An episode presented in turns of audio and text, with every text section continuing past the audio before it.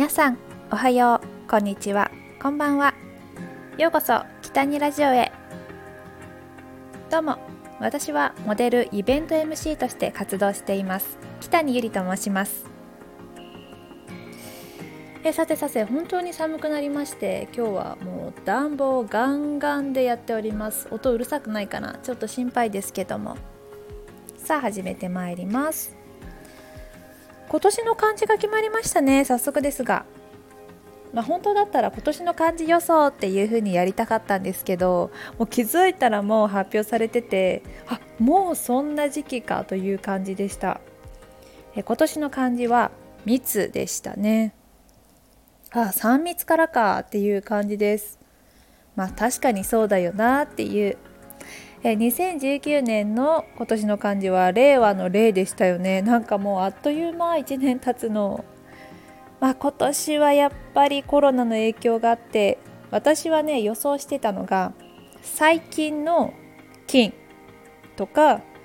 まあ、コロナ禍コロナ禍って言われてたのでコロナ禍のかかなとか思っていました。いやそしたらあそっちかっていう感じでしたね。密という漢字になりました今年は。あ書道書かなきゃな密って字。去年もね令和の「令」って出た時にこうインスタグラムでね私実は書道アカウント作ってるんですけどそこで「例の字」を書いたんですよ。みんなに「あ書くと思った」って言われた。ちょっと今年も書かなきゃ。期待に応えなきゃ。さあ皆さんにとっての今年の漢字は？何でしたか？こうやっぱり暗いニュースが多かったから、うん、前向きな感じにしたいですよね。まあ、家にいることが多かったし、まあ、家とか、まあ、支え合ってきたので支えるとかうーん家族で集まることが多かったので家族円満の円とかね。うーん私の今年の漢字は考えるって字ですかね。えー、新しいね生活様式が始まってこう人が集まることができなくなったのでイベント MC のお仕事はなくなってしまいもちろんモデルのお仕事も激減してしまいました。うんその分時間がたくさんできて人生について考えることが本当に多くなりました。何か新しいことをしなくてはどうしようどうしようと考える日々になりました。うん幸い今年から妹と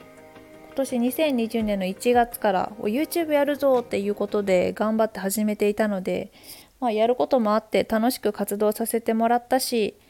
まあ、こうやってスタンド FM を始めたりインターネットを使った活動が増えました、まあ、直接会ってお仕事ができなくてもこうやってインターネットで、まあ、たくさんの人とつながってこうお仕事できるのは本当に時代だなっていうのは感じますね。まあ来年もまだまだこんな感じが続きそうなので生きるために何かやっていかないとなという感じですね。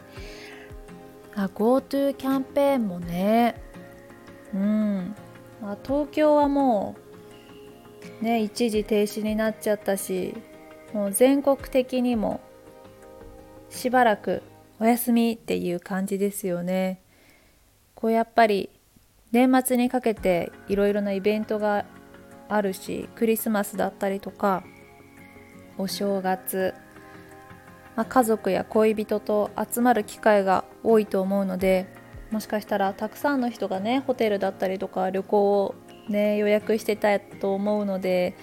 まあ、ちょっとね残念ですけどうんしょうがない我慢するしかないですよね。まあその分お家でできる楽しいことを考えてうんプラスに考えていかないとね。そう今年も私は実家の飛騨高山には帰らないと決めたので東京でね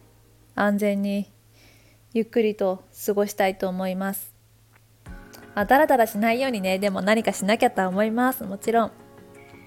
だらだら癖がねちょっとあるんで 気をつけないとなとは思います。楽しいことがあるとわーってやってふーって休んでって感じの生活なのでまあコンスタントに何かをやっていけたらなっていうのがまあ来年の目標かなっていう感じです。まあ今年の目標でね私は英語がペラペラになるっていうのも出してたんですね。えー、昨年ぐらいからこう英会話を始めたんですよ。あのインターネットでできる英会話をね。まあ1年ぐらい続けてるんですけどなんかレベルがちょっとストップしちゃってるなっていう感覚があってなんだろうスランプじゃないけどもうめきめき。最初の方はやっぱり、まあ、ボキャブラリー力とか上がっていったりとかこう忘れかけていたグラマー文法だったりとかその辺がちょっと分かってきたかなって思ったんですけど最近なんかうんなんかいつも同じ話してるなとか同じような文法だったりとかうん単語使ってるなっていう感覚があってうん、まあ、ちょっと心機一転して新しい、えー、英語のねあの英会話サイト探そうかなと思って今こうどこもやってるじゃないですか。無料キャンペーンみたいな。1週間こう体験できたりとか今いろいろな会社の英会話の無料体験を しています、うん、どれが私に合ってるのかなっていうのは探しつつ来年からはもうそれはしっかり決めて、うん、やっていきたいなと思います。ペラペラになった。とはまあ言い切れなかったかなっていう感じではありますけど、まあ、これを言えるのはあのとにかく恥ずかしいとか間違えたり恥ずかしい英語間違えたらどうしようあこれ間違えてたら恥ずかしいなとかそういうことは思わなくなったかなっていうのはあります。なんだろう英語を話すことに自信がついたっていうか、うん、そんな風に言ったらちょっとかっこいいんだけど、うん、ちょっとぐらい間違えてても伝わるでしょうっていうこうそういう自信がつきましたね。間違えてたりおかしいなと思ったらやっぱりすぐ先生も直してくれるしこう間違えないとやっぱり前には進めないですね。そんな感じで